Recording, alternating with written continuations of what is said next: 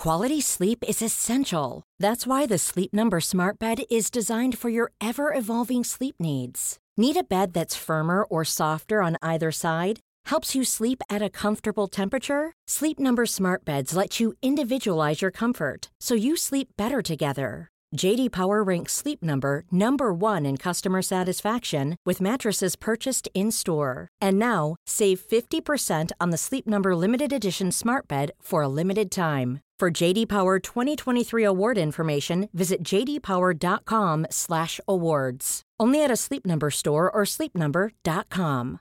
A lot can happen in the next three years, like a chatbot may be your new best friend. But what won't change? Needing health insurance.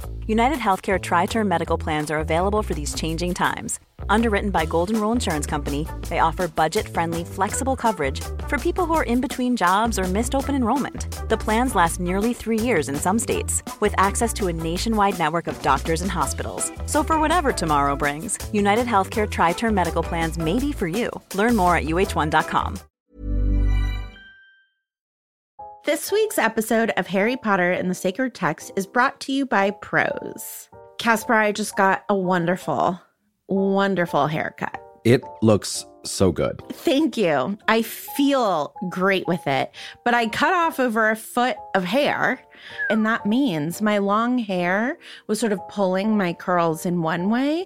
And now that I have short hair, I need a totally different hair care routine. Mm. Luckily, Prose is made for people not hair and skin types. Personalization is rooted in everything they do, from their in depth consultation to their made to order model. And so I used the review and refine feature, and I was like, yes, I still want vegan hair care products. Yes, I still want to smell like a lavender field, but my hair is no longer long. It is short to medium length. Please send me a different formula of shampoo and conditioner. Prose is so confident that you'll bring out your best hair and skin that they're offering an exclusive trial offer of 50% off your first subscription order at prose.com slash Harry Potter. So you get your free consultation and then 50% off at prose.com slash Harry Potter. That's P-R-O-S-E dot com slash Harry Potter.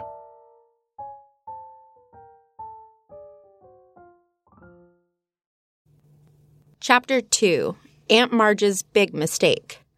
Harry went down to breakfast next morning to find the three Dursleys already sitting around the kitchen table. They were watching a brand new television, a welcome home for the summer present for Dudley, who had been complaining loud. I'm Vanessa Zoltan. And I'm Casper ter Kuile. And this is Harry Potter and the Sacred Text. I remember arriving at school every morning, maybe when I was about 13 or 14. And before classes would start, I would go to the library. And I loved going to the library because it was me time. You know, I got to sit down and read a newspaper or two, and I felt very informed and worldly. And one day I was opening the newspaper just as normal, and I turned the first page, and suddenly there, on page three of a national British newspaper, is my mother completely stark naked you know, it wasn't just her, to be clear. She was taking part in a protest against the invasion of Iraq.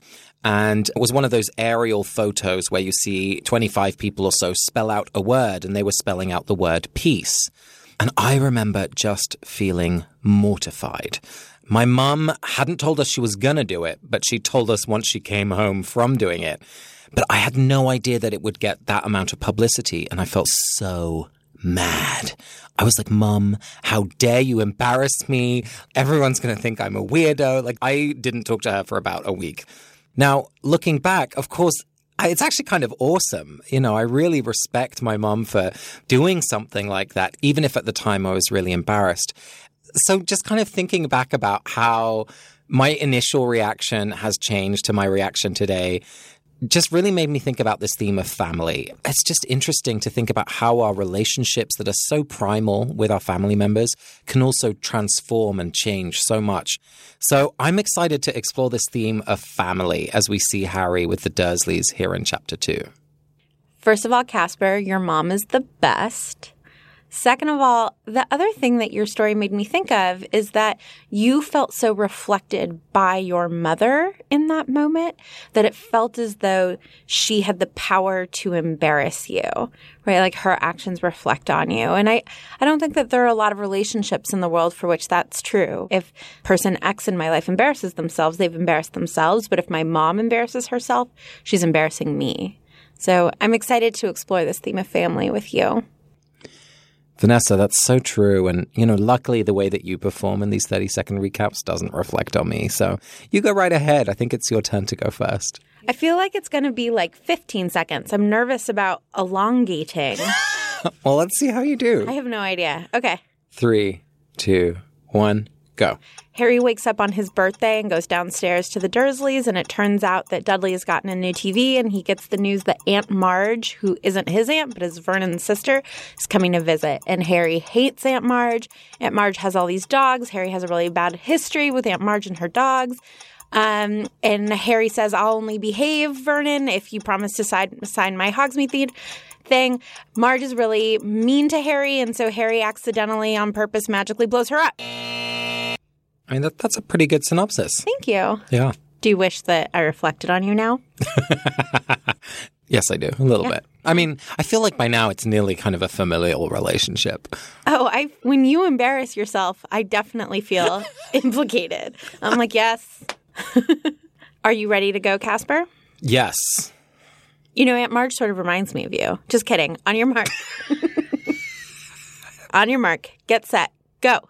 You know, Aunt Marge is really a sort of character illustration of, of a woman I know well who really loves her dog. Um, you know, she, she really doesn't like to travel without the dog. She's, she's overly attached and really puts the dog before all else. And I think we see that with Marge and Ripper. I, I don't know, Vanessa, does that remind you of anyone? Um, other things that happen in this chapter, you know, at the end, uh, Harry is so overwhelmed by his anger, he grabs his trunk and leaves the house. And he's standing there outside number four Privet Drive and doesn't know what what to do. I don't know if that counts as a 30 second recap. so much is just. I don't even know what that was. I feel like it was breaking the fourth wall of the recap, maybe. People are now going to think I'm like some sad weirdo. You think I'm inappropriately attached to my dog. You just hate her. You called her to you the other day, and then when she came, you went, no, no, not too close. That's true. it's not inappropriate attachment to not hate her. She is the best. One of the things that I do think is interesting with pets, though, I didn't grow up with them at home. And I remember reading about a sociologist in Britain who talked about, you know, families think that their dog or their cat is more part of their family than a cousin or a grandparent often.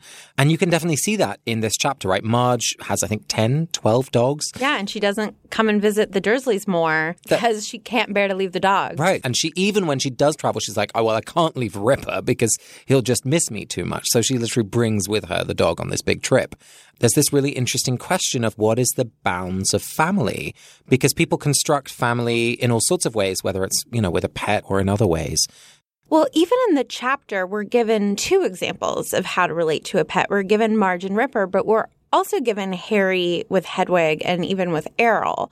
And so we're given a more quintessential positive view of what a relationship with a pet can be.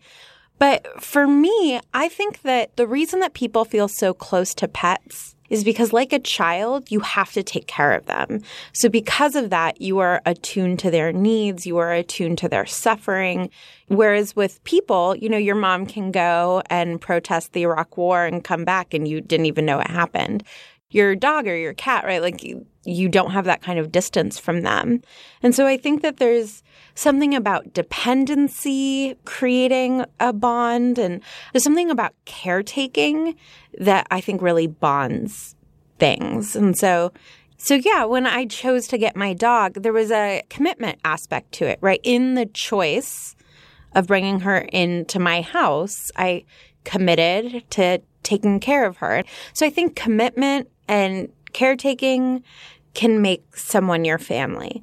I also think the other thing that can happen with chosen family is that you sort of look up one day and someone has become your family, you know, through seeing them every day, through beginning to rely on them, right? Like Ron and Harry, for example, there's no like ceremony of we will behave like brothers, but throughout the text, that's definitely what they become. And actually, I think your idea of the caretaking is really crucial to forming that familial bond is important because Ron and Harry enter situations where they have to rely on each other. And, you know, further down the books, when that doesn't happen, it really feels like a break, right? It's more than just a friendship. There's something primal which has been broken. But I, I think you're right. Like that caretaking piece constructs family. You know, often people at the very margins of society, and, you know, I'm especially thinking of like LGBT youth who are like thrown out of their homes or when parents break with a child and, and that child is then independent but not yet really ready to look after themselves, folks can really quickly create new family units or even in like gangs, right? A lot of that is about belonging and protection and caring for each other. And it has some violent expression for sure. But we're able to construct our families in really interesting ways. And whether that's with pets or whether it's, you know, if you're struggling to find a safe place to sleep, I think there's a connection there. I mean, the other thing that strikes me with extended family is that we kind of perform for them sometimes, right? Like there's the intimacy of your immediate family, but I think there's plenty of evidence in the text in this chapter that Dudley is put into a bow tie. Petunia's drinking coffee with her little finger sticking out. Vernon asks his sister, Tea, Marge? And what will Ripper take? Right? That's like super posh language, which we don't see them using anywhere else in the books. So it seems like he's trying to inflate his status a little bit for his sister, which you know, I think in some ways we do all the time, right? We clean the house before family comes over, or, you know, you're, you're trying to talk about your kids, you know, on the sports field or in, you know, their academics, right? Yeah, I mean, and to some extent, we even see it with Harry, right? Because Harry is also performing in front of Marge, and, he, and he's doing it in order to get his Hogsmeade permission slip signed. But I feel like that's just a metaphor for all of the different the different things that we want out of the performance for our extended family. Ooh, that's fascinating. What what do you think the others are getting out of it? Well, we see Dudley getting a 20 pound note, right, for opening the door. Which is crazy. That is great. I would take that job. It's for a kiss, though, right? Oh, that's true. He has to suffer a hug and a kiss. Which is like a weird thing to commodify for your child. Yeah, he's actually getting paid to withstand a kiss from Marge, which is disturbing to me to like pay a child to be touched in a way that they don't want to be touched. But we can leave that there for now. I mean, I think that Vernon is obviously someone with a lot of pride, and so he gets to show off in front of an audience. We know that he looks for an audience. We read that, you know, he takes the whole family outside to be like, look at my shiny car. That's right. And Marge is an audience that's brought into his house where he can show off his success. And he tells really boring, long stories about the drilling business.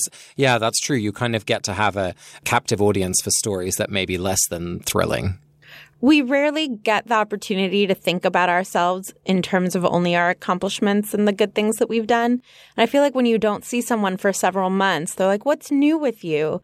You're given that opportunity to just like tell them the good stuff.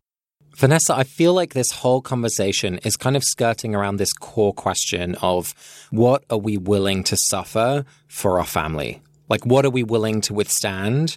Because there comes a point when we're not. And, and Harry leaves at the end of this chapter, right? It, he's had enough.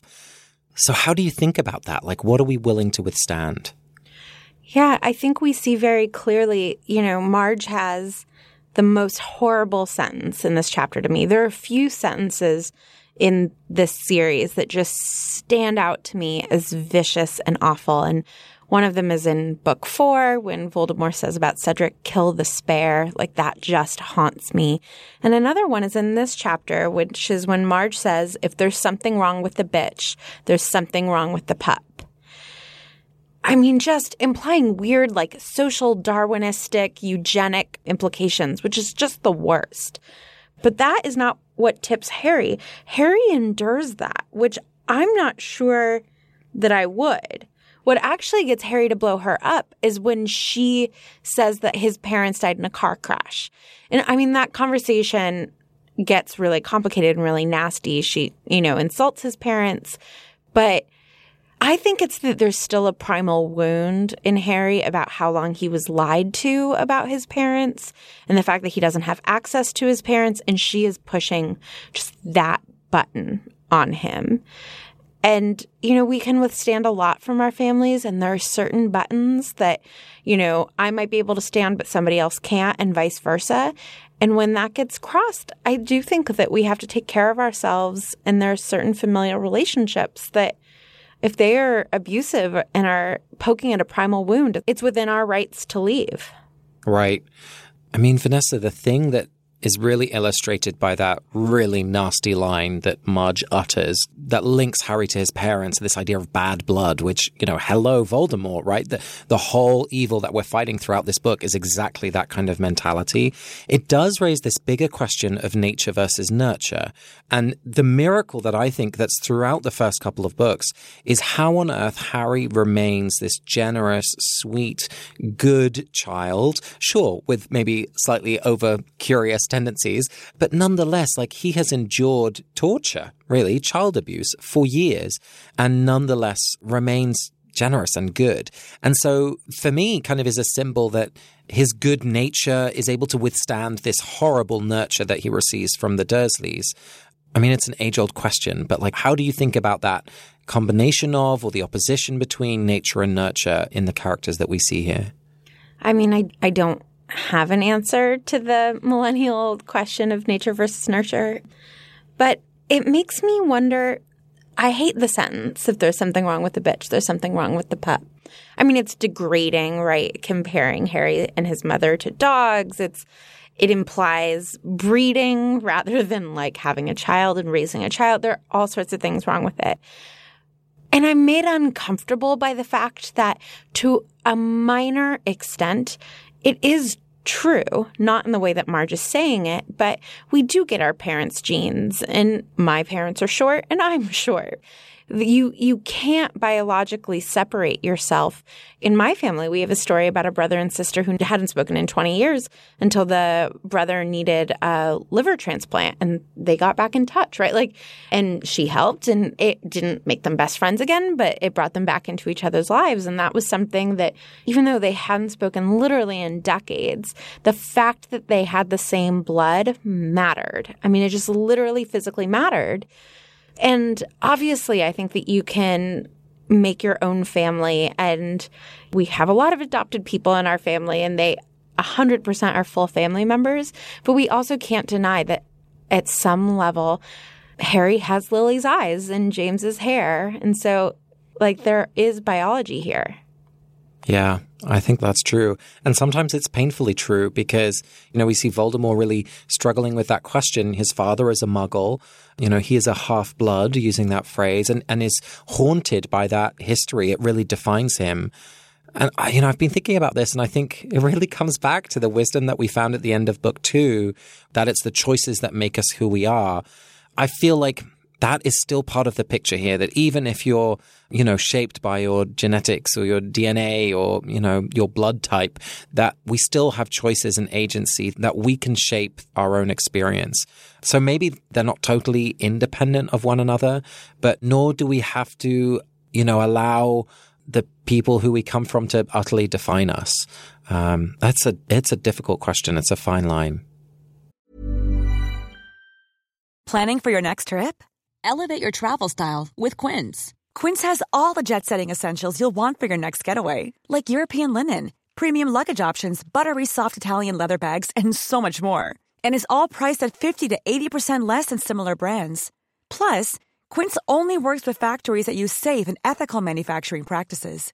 Pack your bags with high-quality essentials you'll be wearing for vacations to come with Quince. Go to quince.com slash pack for free shipping and 365-day returns. A lot can happen in the next three years. Like a chatbot may be your new best friend. But what won't change? Needing health insurance. United Healthcare Tri-Term Medical Plans are available for these changing times. Underwritten by Golden Rule Insurance Company, they offer budget-friendly, flexible coverage for people who are in between jobs or missed open enrollment. The plans last nearly three years in some states, with access to a nationwide network of doctors and hospitals. So for whatever tomorrow brings, United Healthcare Tri-Term Medical Plans may be for you. Learn more at uh1.com.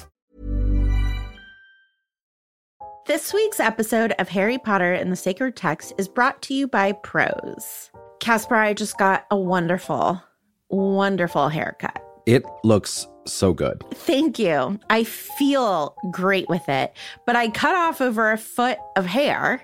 And that means my long hair was sort of pulling my curls in one way. And now that I have short hair, I need a totally different hair care routine. Mm. Luckily, Prose is made for people, not hair and skin types. Personalization is rooted in everything they do, from their in depth consultation to their made to order model. And so I used the review and refine feature, and I was like, yes, I still want vegan hair care products. Yes, I still want to smell like a lavender field, but my hair is no longer long.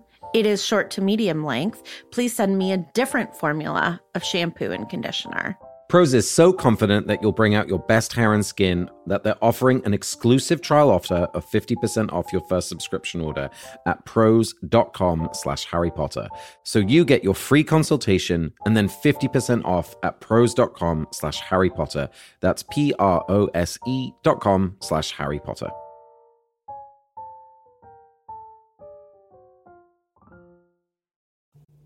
Vanessa, one of the things that really struck me in this chapter, which I think is true about family, is that even though, you know, you can live really in close quarters and you know people for decades and, you know, you really know these people better than most other people you'll ever encounter, they still remain a mystery. And there were a couple of things that struck me in this chapter. You know, Dudley is, I don't know, he's behaving in ways that to me seem kind of mysterious. He's eating a lot. He seems.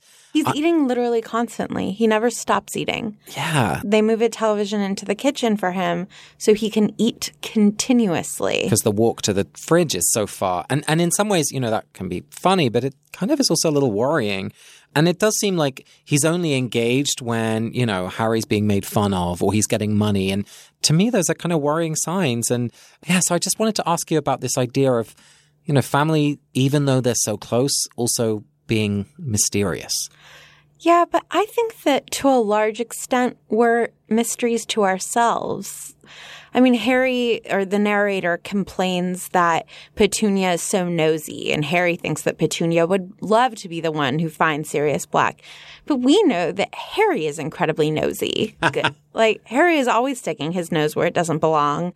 And he doesn't see that in himself, right? He justifies it as something else.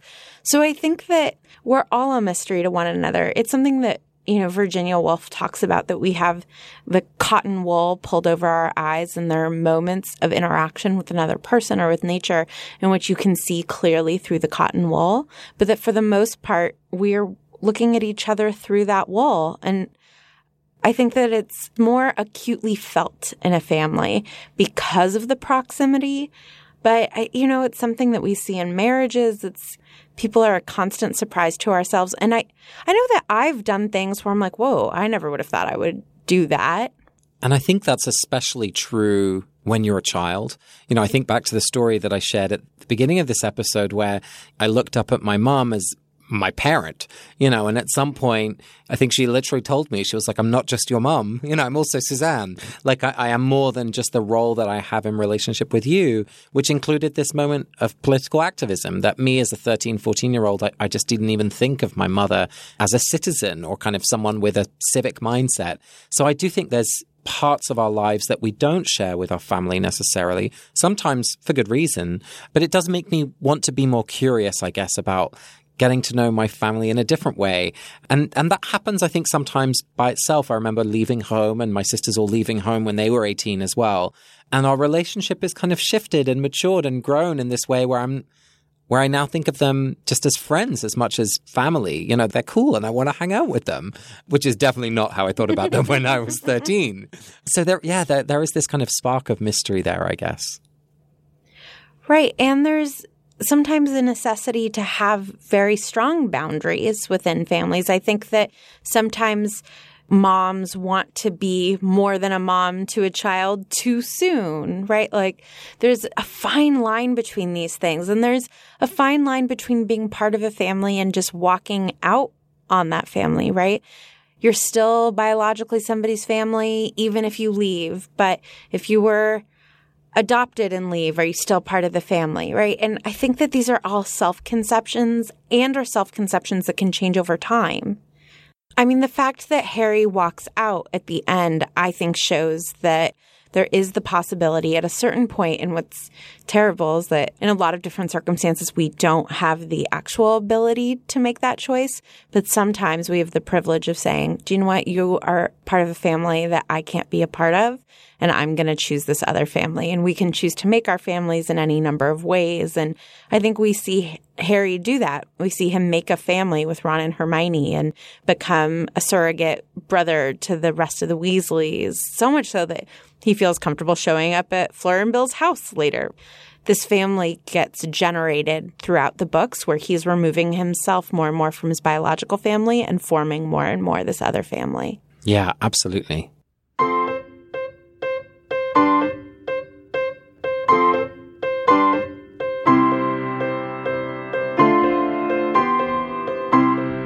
Casper, now is the time in which we get to do a spiritual practice, and we're going to do Florilegia again. And just as a reminder to us all, Florilegia is the practice of picking a couple of words or a sentence or even just one word from the text.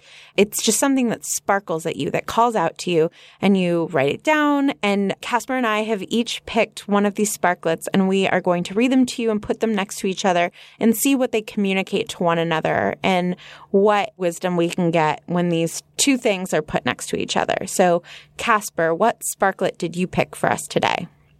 I picked just two words and they are written in all caps, so I'm gonna gonna say them pretty loud. And the sparklet I found was more brandy. What what did you find, Vanessa? I picked the sparklet Ministry of Magic. Hmm. Lots of M's. More brandy. Ministry of Magic. Yeah. Why why did you choose the sparklet you found? Well, ministry is an interesting word. So the way that it's used in the context of this chapter is Harry is talking about how he's already gotten into trouble with the Ministry of Magic for using magic at home. And so he wants to avoid that. And I'm interested in phrases that we say so often, they lose their individual meaning. So, sense of humor is one of my favorite phrases that we just say all the time. It's like we're saying that there's an extra sense. There's like sight, smell, taste, and humor. Or it's, I have a sense of humor, right? Like, but we just say it all the time to mean somebody's funny. And Ministry of Magic to me is one of those phrases that we just say it, right? Like, and we mean the government in Harry Potter. But why is it called a ministry? Like the other meaning of ministry is to be a minister, to minister to somebody, to almost be a church. And it's not called like the ministry of magical people, the ministry to the magical world, the government of, which is in wizards. There are so many things it could be called. And instead, it's a ministry of magic. So I just think there are a lot of different ways we can read that phrase. But what about you? Why did you pick more brandy? This stood out to me because, well, first of all, it's in all caps. So, you know, I remember Stephanie picking out Ginny, which was all in caps as well. But this comes at a moment where the veneer of performance has been broken, right? Harry says to Marge, after Marge is insulting James, his dad, Harry says he was not. And Vernon's reaction is to like try and paper it over by shouting, more brandy, kind of, you know, let's just keep moving on. Let's not pay attention. And as we've been thinking about this theme of family, I think there are lots of ways that we avoid conflict, perhaps, or we paper over pain that does exist, right? There's there's real arguments that happen sometimes, and there's a kind of a shorthand way that we avoid them. And alcohol is often one. You know, you think of family reunions or getting together over the holidays, and alcohol is often a big part of it. And in this instance, it really goes horribly wrong. And so for me, it was an interesting kind of maybe an idea of a catalyst or like this image of papering over a crack. I don't know. I just in those two words, there was a lot communicated for me. Yeah. It could be generous, right? It could be more brandy, like you are a guest in my home. Exactly. Please have some brandy. Or it absolutely can be like, look over here. Don't worry about it. And then he's also like getting her drunk. That actually, that idea of look over here is kind of what we associate with magic tricks. Mm-hmm. So I'm just thinking of your Ministry of Magic. In some ways, the whole Ministry of Magic is a sideshow or it's like, don't look over here. Um, so I'm suddenly seeing a connection between our two little sparklets that both of them have to do with distraction or pulling people's attention elsewhere. Does that make sense? Yeah. Muggles don't have obliviation. They don't get to say, like, right. you didn't hear this thing. We have alcohol. And so it's like if this fight were happening in a wizard household, it would be going down so differently, right? It's it's very much rooted in the fact that Harry has this this secret. I mean, as you said. The other thing that I'm seeing as a relationship between our two little sparklets is that as you say, that kind of more brandy phrase is a very muggle phrase. And the Ministry of Magic, of course, is unknown to muggles. So it's really about the magical world. And I'm thinking within a family, having a sister who is a witch, if you're not someone with magical abilities, right? Like within a family, we can have these real differences between them and completely different life experiences. And that those relationships can be one of understanding and learning or one of separation and pain. And so I'm just thinking about how you know, how we might engage difference within our family, whether that's political differences at the Thanksgiving dinner table or, you know, just differences of where we live, the, the life that we enjoy. You know, I often think of this, especially as a gay person, you know, straight couples have gay children.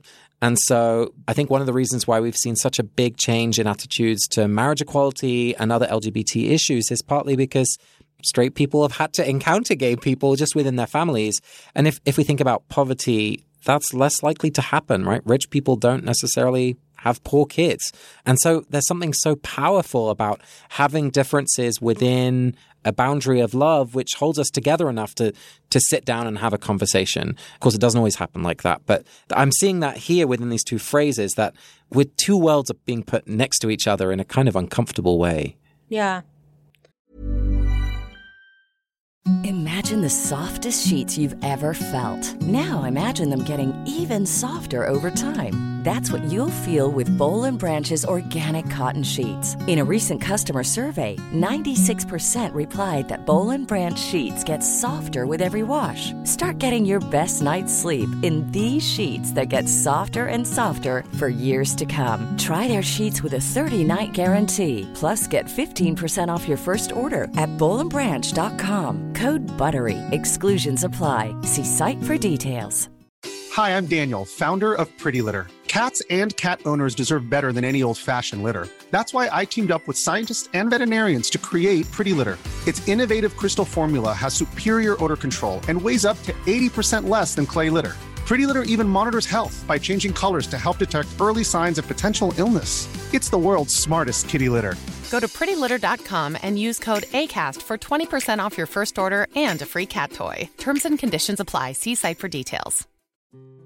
Hi, everybody. I'm dropping into your feed to let you know that starting June 23rd, you are invited to a class called Discovering Your Own Patron Saints, a guided workshop with Natalie Folkerts. In this six session class, you will explore beloved characters from literature who've jumped off the page and made their way into the moral fabric of your life. The first week of this class, you're going to explore what we mean by patron saints, and then each subsequent week will be devoted to a different value wonder, imagination, grief, and courage. If you are seeking spiritual guidance outside of the constraints of formal religion, if you are someone who finishes a novel and feels like you have said goodbye to new friends, then this class is for you. Register before the first class on June 23rd by going to notsorryworks.com. That's N O T S O R R Y W O R K S.com. This week's voicemail is from Liza Mann. Hi, Vanessa and Casper. My name is Liza, and I am a first year medical student who loves listening to your podcast. It helps me keep my mind off of studying and just do something else. I'm calling in to talk a little bit about uh, heartbreak and how you discussed it in chapter 12. Um, for me, I found a little bit of empathetic heartbreak when we were finishing up our our class uh, in neurology and neuroanatomy. In that class, we had to uh, do dissections of human cadaver brains, in which we would identify structures just to better understand some of the some of the disorders that can happen with the brain. In that class, we also had specimens of people that had strokes, as well as people that had Alzheimer's, just so that we could understand how it affects the, the brain physically. And I found myself deeply moved and heartbroken for these patients and their families. And I think that what really did that for me was the knowledge of what had gone on because we were understanding what um, what the sim- what symptoms were happening with these kind of diseases. And when I was listening to your podcast, I thought about how Harry understood some of the life experiences that Tom Riddle had had. And I think about when he, at the very last book, is in King's Cross Station and sees Voldemort as a baby dying. And I wonder if he had the same kind of empathy because he had the knowledge of what he had been through. And I wonder what you guys have to think about that. Thank you so much for making this podcast. It makes my life a little bit bearable. Please keep it up. Thanks. Liza, I'm so taken by your voicemail, and I think, you know, what a privilege to have the experience that you've had to understand, you know, medically, biologically, what happens in those situations, which can really be experiences of great suffering. And I think you illustrate so beautifully that when we understand contexts more fully, more deeply, that the natural human response is one of empathy. And I'm so glad that there are doctors and nurses and, and people of great medical knowledge like you who embody not only the knowledge and the technical skill, but also the human heart, because that is really perhaps the most important part of healing in some way. And so I'm I'm so grateful for that perspective and, and for your voicemail. So thank you. Vanessa, it's time for us to bless someone from the pages of this week's chapter. Who did you choose for a blessing this week? I would like to bless Petunia. I just think that this is probably really hard for her, sitting there and just enduring Marge's abuse and listening to Marge speak ill of her sister. And I guess what I want to bless is the moment where it's if somebody insults one of my brothers or a friend, I'm like, okay, I can talk badly about them, but you can't. And so I don't want to bless Petunia for anything specifically that she does, but just for existing as Lily's sister, I think that having people in relationship with you matters and their relationship, whether or not it was a healthy one, mattered. And I would imagine that it's really hard for Petunia to listen to Marge insult Lily like that. And who would you like to bless this week, Casper? My blessing is for Dudley. There's this moment where Harry gets admonished by Vernon, and Dudley turns to look.